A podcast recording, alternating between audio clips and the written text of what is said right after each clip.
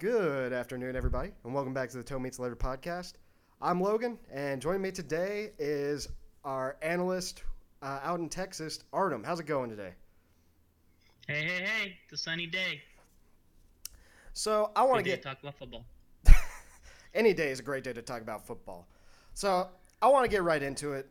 We're going to start off with the biggest news of the week. This is bigger than the games canceled by Irma. This is bigger than Deshaun Watson getting his first start at the Texans. This is bigger than North Korea shooting nuclear ballistic missiles over Japan like it just happened an hour ago. This is the fact that college game day is going to Times Square for the first time in history. And that just pisses me off. What the hell is wrong with ESPN? They're not even having college game day from a college campus for the first time in history? What is wrong with you? Artem, what are your thoughts on this travesty to justice? That doesn't make any sense to me at all. Uh, I would. I, I think it's a dishonor to schools playing this weekend. Uh, that could probably deserve some airtime. Uh, you got some good matchups um, this weekend that could have received some of that free marketing that they do, and some more fanfare, and get some fans riled up about teams that they may not be so excited about. So it's kind of upsetting that um, they're not doing that this year or this week. Excuse me. I mean, it is shocking to me. I mean, God, you've got so many teams out there that are clamoring to have this program, and then they just blatantly dodge out. Like, well, there aren't any interesting games this week, so we're just not going to go to a campus. And that's even bigger to me because, like you said, there are a lot of interesting games this week.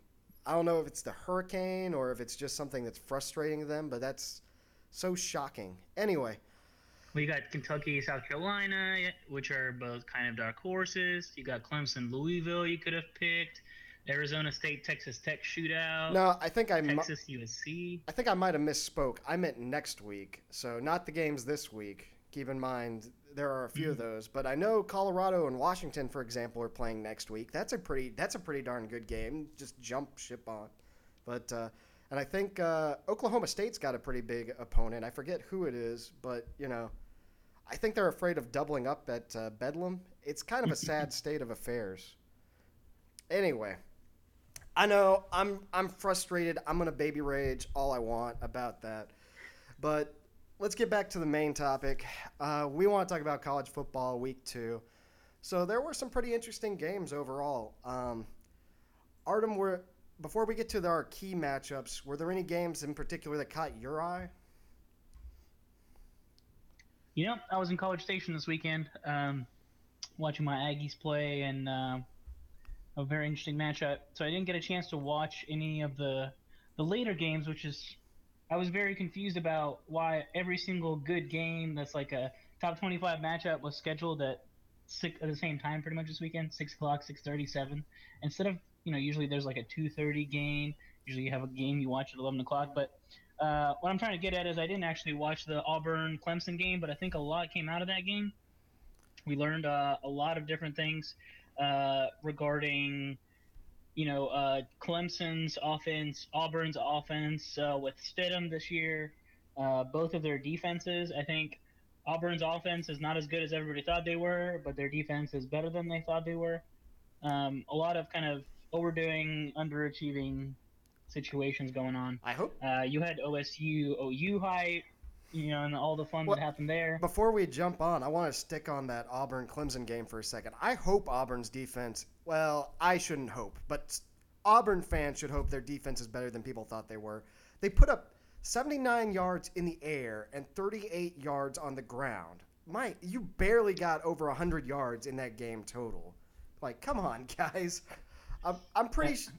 I don't know this for certain, but I'm pretty sure whatever the FCS, the uh, minor league school that Clemson played week one, probably put up more yards than that. That was shocking to me. Uh, What? That's the interesting part, right? Is it just the fact that Clemson reloaded on defense and some of the youngsters they had la- last year are that good now, or is it the fact that Auburn sucks? I want to believe it's because Auburn sucks, but uh, well, only time will tell on that one. Clemson's a good team. I'm honestly kind of shocked they struggled as much on offense as they did, but you might hype it up to big time game jitters. I'm sure it's the first time Uh, Bryant got a big start in a game. Uh, it's kind of hard to say though. Uh, we'll have to. s- Only time will tell. He did end up kind of pulling a uh, Lamar Jackson and ended up winning basically by himself with uh, 59 rushing yards, two touchdowns on the ground, and 181 passing yards. But we'll see what happens. Maybe he'll be the next Deshaun uh, Watson. Only time will tell. But as you're moving on, you were talking about. Uh, I kind of cut you off, but I'll go ahead and lead in. Oklahoma and Ohio State had another game that was very similar for the first half. There was no scoring at all, and all of a sudden, Baker uh, Baker Mayfield and J.T. Barrett decided they needed to kick it into action. Uh, oddly, oddly enough, OSU couldn't really hang with them in the long term, but Oklahoma managed to stay in it. So I know last week, I believe you were one of Artem. You were one of the people that picked Ohio State. What were your thoughts on that? I was, and I think what I, as well as many other people, if we didn't already know what we learned, was the fact that JT Barrett can't throw and probably won't make it in the NFL. If you can't throw and read coverages, uh, you're gonna have to be a running back to make it anywhere. Um, I think uh, Ohio. I, I thought Ohio State would be able to kind of load up on their uh, true freshman J.K. Dobbins, run behind him, and then that would open up the throwing game. But that didn't. Uh, that didn't seem to happen. So I think uh, early on this season we found out that Ohio State was overhyped instead of at the end of the season, as it has been the last two years. Um, I think part of the reason they lost OU this year was because they got blown out in the playoffs. Um, I think their team lost confidence then, and now when they get into close games, I don't think they can handle it as well as they could before. So you think it's a psychological thing?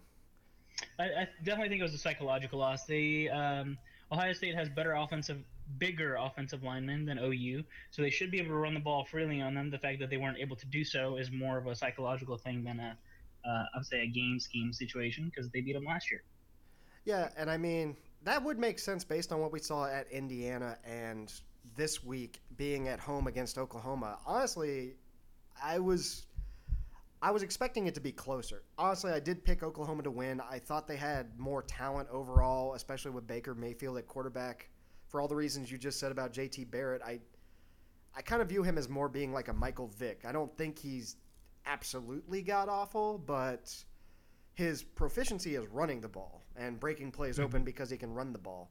He's like Jalen Hurts is another comparable quarterback, and I just don't think that's a good quarterback. Mayfield uh, actually has talent throwing the ball. Now he's a pocket passer. You're worried about him scrambling or anything like that, but at the end of the day, if you're putting up 400 yards every game through the air, uh, can't complain too much.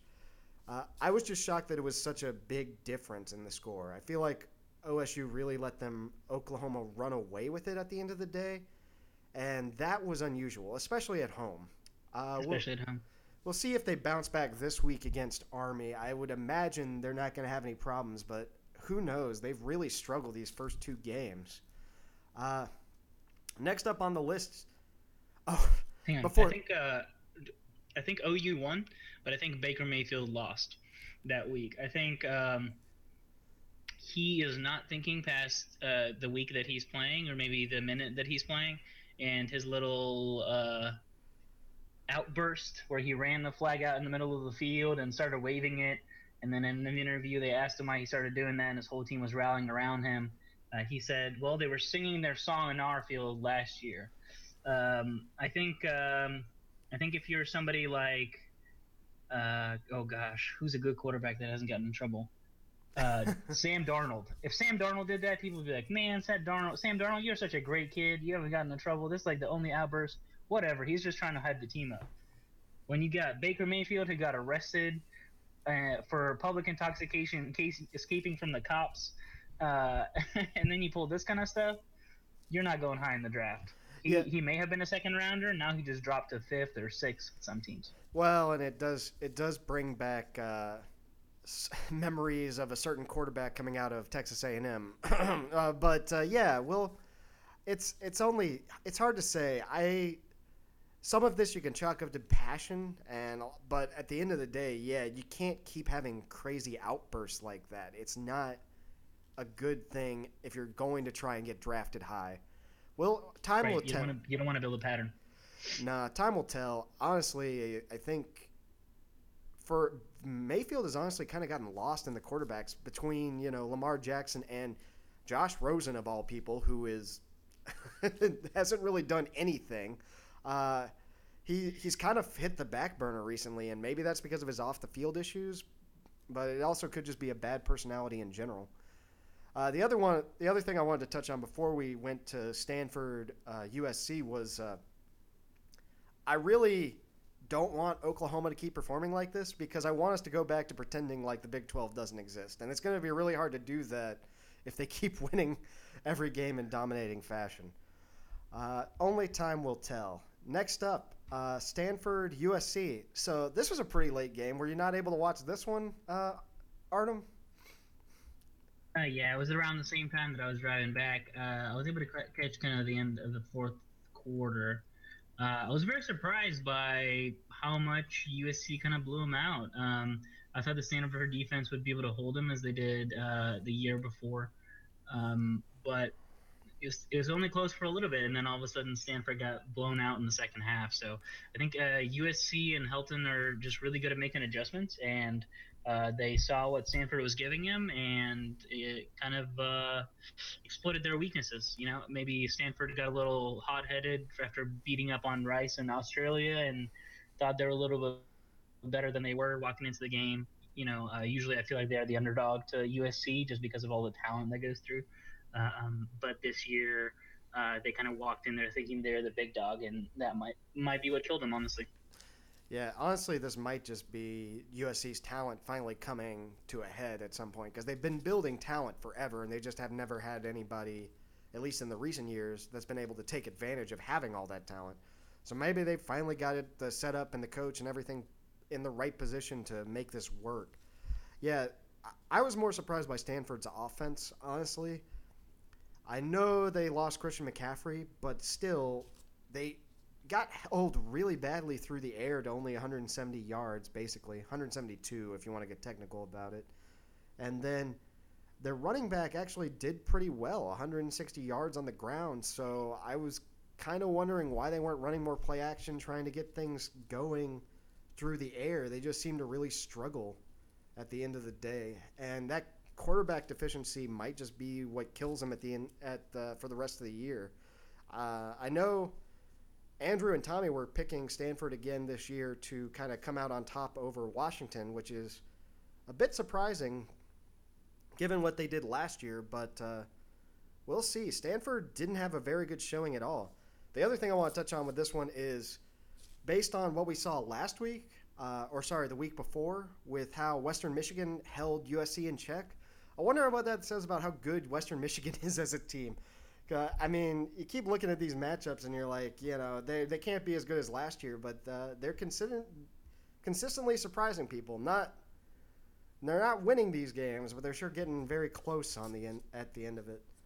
So, Artem, uh, since you did, since that was the one game you watched, why don't you tell us about the Texas A&M game? I mean, personally, I'm kind of interested to hear about what the atmosphere is like in one of those games because I know you've got that stadium that's designed to uh, maximize sound out on the field.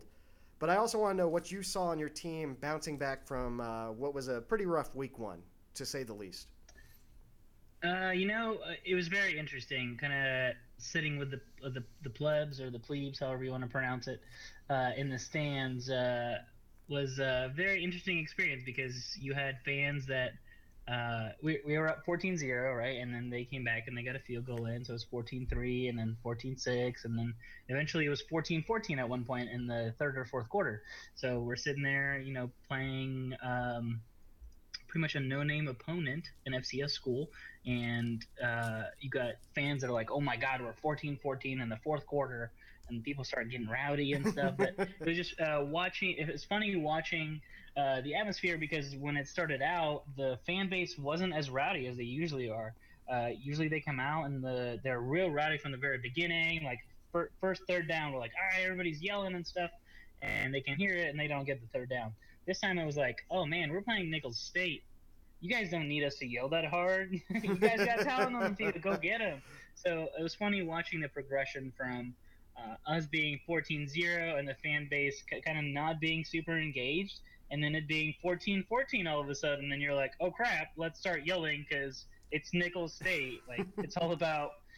It doesn't matter how dirty the win is, just freaking win this game. We can't afford to Um, go 0 and 2 here. You know, yeah. Forget about Sumlin. This is just the program in general can't afford to go 0 and 2 here. Uh, exactly and uh, it was it was interesting watching the development so uh, i have a, little bit of an insight as far as what's going on and um, from a person who just casually watches football you wouldn't be able to tell and you'd be like sumlin what are you doing why is there a true freshman out there uh, but uh, kind of following the program closely you could see that um, there were definite weaknesses that Nicholls State have uh, has still. We could have run the ball on them uh, all game, but we came out throwing the ball. Uh, we threw the ball many times. Our uh, freshman, before getting taken out in the at the end of the third quarter, threw uh, 25 attempts, I believe, and uh, we could have been, you know, probably should have been throwing half of that on play action after running a bunch. So it was interesting to see that um, our coaching staff doesn't see the backup being the true answer, uh, the redshirt senior, and they know that they need to develop true talent. So they put a bunch of freshmen out in the field, and they said, "Here's our game plan. You know, let's uh, let's see if we can beat them."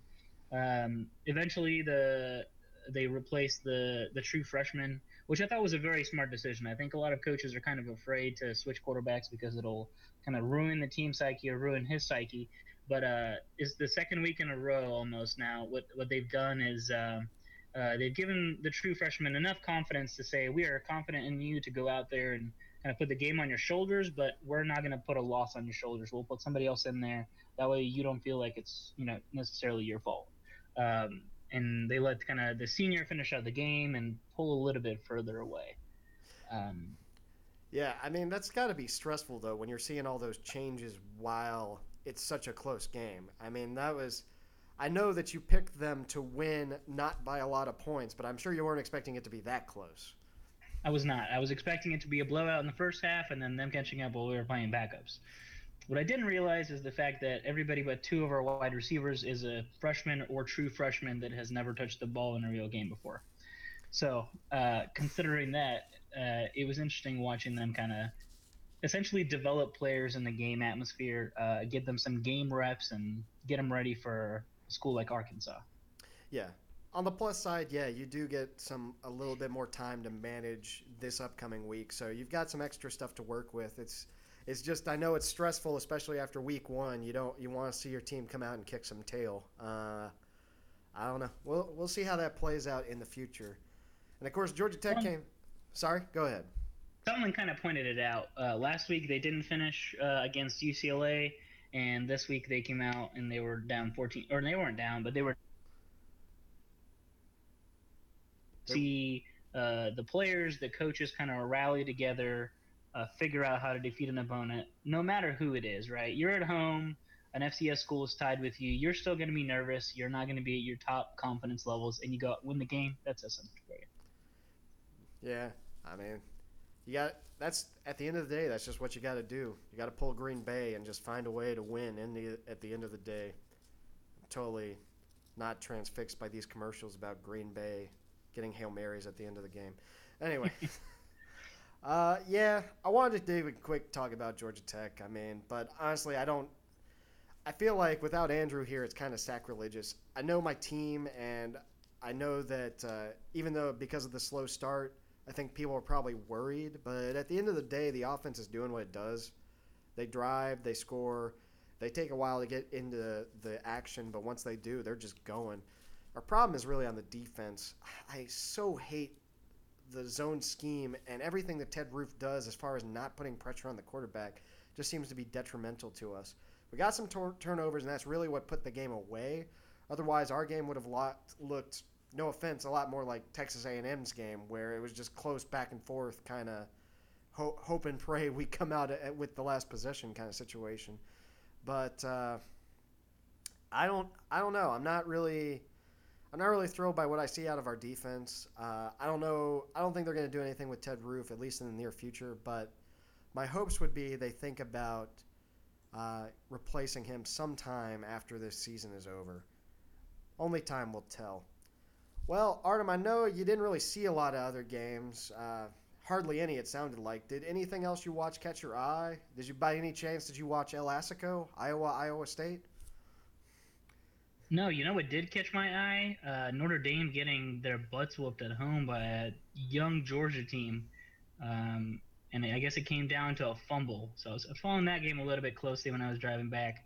Uh, and it is amazing how close this game was. I was about Uh, to know- say, but butt whooped is a bit of an exaggeration, but yeah, maybe it's just that I don't want to talk about Georgia in a positive light. Continue. Gosh. I feel like anytime you lose at home, it's getting your butt whooped. You should be winning every single home game, especially if you're a, a top tier school like Notre Dame uh, and the huge fan base that you have, uh, especially with all their expectations they had. I think this is kind of a setback for their season. Um, it'll be it'll be very interesting watching them the rest of the season with the heavy schedule they do have every year and uh, see how they kind of bounce back after a home loss. Um, Boston College is next week, and then they got Michigan State. We haven't seen much of Michigan State. We saw Boston College be strong enough to take a close game with NIU and win it. So, uh, you know, even though Notre Dame's probably a heavy favorite, it'll be interesting to see what kind of emotion they go in and how close that game is. With respect, I don't get your random obsession with NIU. That said, I think what Notre Dame struggled with and what I'm worried about with this when I saw from this game going forward is Georgia's defense really keyed in on the run and made sure that Notre Dame got shut down. Now, it's really early in the season, so it's kind of hard to tell if this was a case of Notre Dame's run offense just being terrible or Georgia's run defense just being fantastic. But from what I saw, it was Georgia's defense. And that scares me. Now, Notre Dame should have still had a chance to win this game. Like you said, it came down to turnovers. If the quarterback had played a better game, I think they had a chance. In fact, they probably they probably played out outplayed them in pretty much most of the game, honestly, from what I could tell. They just got beat repeatedly in the rushing game. Uh, so it's kind of a it's kind of a weird situation. I never like to talk positive about Georgia. You know my attitude on that. But the fact that they were so keyed in on defense and the fact that their quarterback, even being a freshman, and this is a big deal for quarterbacks who are young, uh, he focused on not making mistakes. It wasn't about winning the game, it was about let's not make me lose the game for us. And that's a big Right. deal. I, He wasn't perfect, but he did just enough. He didn't. He did just enough to not hand the game to the other team, and um, like Uh, you said, I think it's very interesting that their defense came together. Uh, it speaks a lot of Kirby Smart that you know it wasn't just him having all that talent in Alabama. Uh, I think he's actually a smart defensive coordinator, and uh, he's putting his stamp on that team uh, finally this year. So seeing them improve in defenses uh, speaks volumes about his uh, coaching ability. Yeah, and honestly, that does say this is kind of when I'm looking at this box score. It looks like a, a old school Alabama box score where it's just like they got 200 ground rushing yards and they got 150 passing yards. The QBR, the guy's QBR is uh, 13.2, but it doesn't matter. All he needed to do was get a couple of first downs and let the run game take over, and that's what he did, and they won the game. So yeah, put it on the coach and the defense and the running game. Don't put it all on your quarterback despite what I know common tendencies tend to be in our QB centric world nowadays. Not everybody's Lamar Jackson, and he didn't have to be. okay, now I feel sick. I've been talking too much positive stuff about Georgia. I don't know. there were a few other teams that kind of came out and surprised me this week. I mean, like I said, Iowa State really with respect to Iowa State, I had no expectations for them to win that game. I don't know how you felt about that, but taking it to overtime, uh, that was very surprising to me. There were some other teams out there. Uh, Kansas performed. Purdue came out and beat my Ohio Bobcats, forty-four to twenty-one. Purdue looked good, man. You were Didn't talking. expect Ohio to lose. You were talking about how good the quarterback looked. Honestly, he's not incredible, but with the rest of the team around him, he did a great job. I was surprised. Uh, Thought it was interesting. Middle Tennessee beat uh, Syracuse, especially after last week. Syracuse uh, got a win, pretty heavily. Uh, Old Dominion beating UMass. Not that UMass is a great school, but Old Dominion's, you know, not a powerhouse either. I was also surprised by some of these close games, like uh, Louisville, UNC. Louisville is going to continue to struggle this year, and that scares me.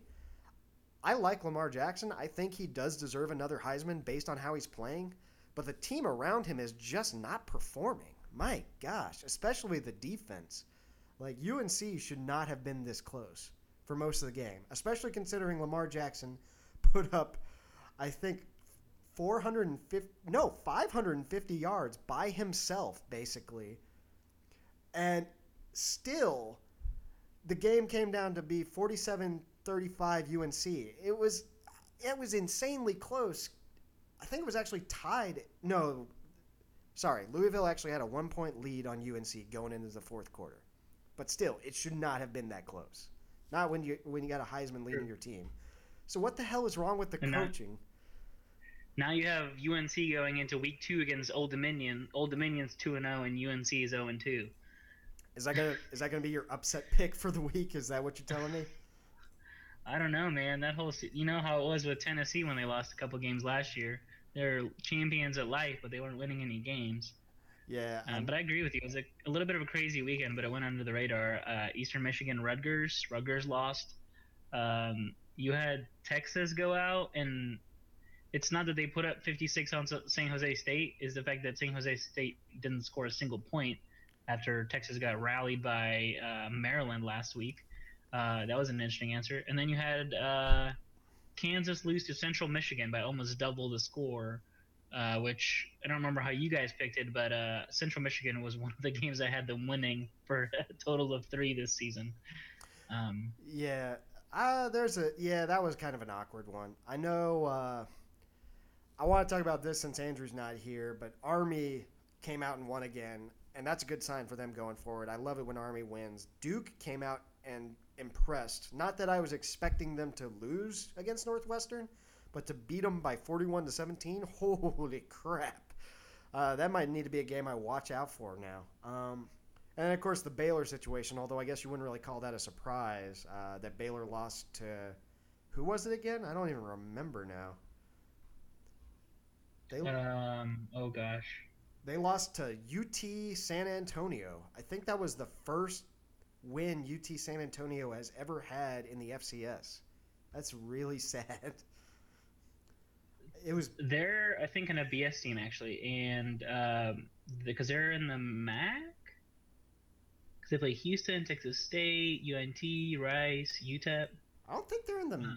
they're in, Oh, it's Conference USA. That's what they're in. Oh, okay. Um, My bad. But I think I think they're they're uh, they're going to be a good team, honestly. Um, UT San Antonio, kind of like I said in one of the preseason podcasts, um, there's no football in the entire city of San Antonio besides high school. So this is their NFL, this is their college, and they put a lot of money into their program, a lot of money into their stadium. They're going to be rising up, as teams like to call their seasons.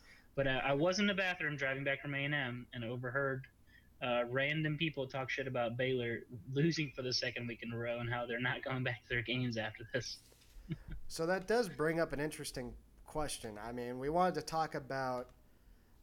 I think uh, Rutgers gave up the first major, lo- uh, first Big Five loss to Eastern Michigan.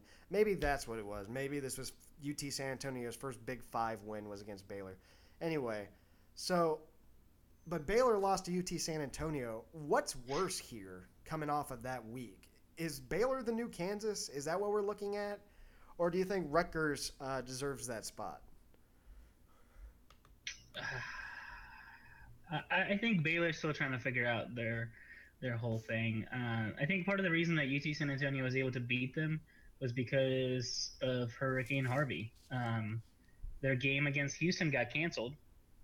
That would have been their first game. They would have gone into the game with Baylor with a completely different attitude after playing Houston week one.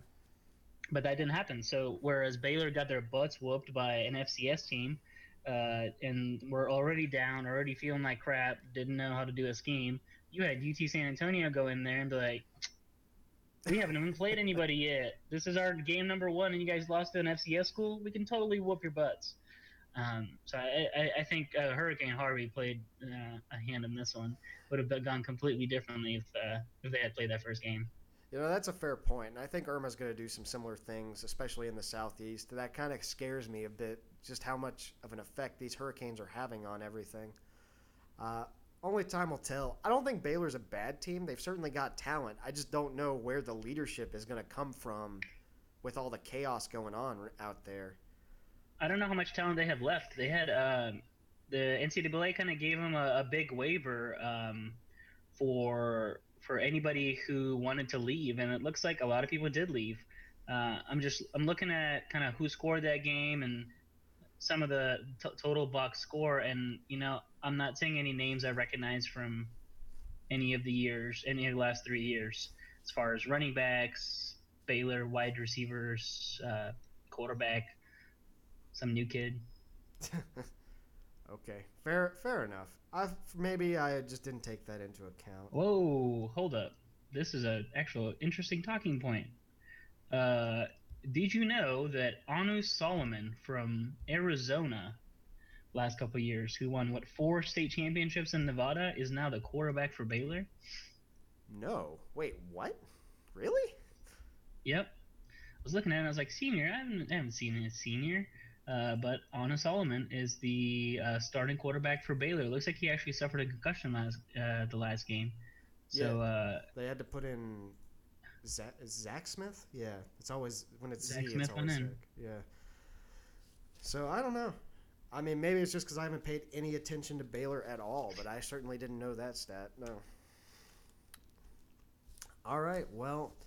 I think that wraps up our talk for the week. I would normally do the Fish Smithson report, but honestly, I didn't do any research. I think you were busy, and Andrew's usually the one that's in charge of that. Uh, yeah, other than the holy crap, oh my god, go big man, go! Sorry, I'm watching the Texas game, Texans game. Yeah. How, out of curiosity, how far is the drive from uh, Dallas to uh, College Station? About three, three and a half hours, and I'm taking it again this uh, Saturday morning to go see the high-powered UL Lafayette offense. Holy crap, Texas is a fucking big state. All right. Well, on that note, we're going to end our recap for week two right here. Uh, Artem, you got anything to say to your fans out there? You know, I'm trying to look up uh, our boy from last week, um, see if he got any good stats in. I, I know you didn't do a Fish Smithson report, but uh, I'm not seeing him. Oh, Furbush. There we go. Yeah, what did Furbush do this week? Here we go. Uh, three tackles. and a half a tackle for loss. So uh, you know, we're uh, we're keeping it uh, fresh over there, Furbush in Michigan, and uh, Got another tackle for loss this week. It wasn't in the end zone this time. Hey, three. But, uh, yeah, three tackles is better than no tackles, man. That's that's for sure. I don't know. I'm I'm not touching the Fish Smithson report though. I need to I need time. I need preparation. Uh, all right. Well, to all our listeners out there, thanks as always. You guys are the ones that keep us alive. Uh, if you have any topics you'd like us to talk about, send us an email at toemeatleather at gmail.com. Until next time, have a good rest of your week. Good night, everybody. Don't forget about our Twitter.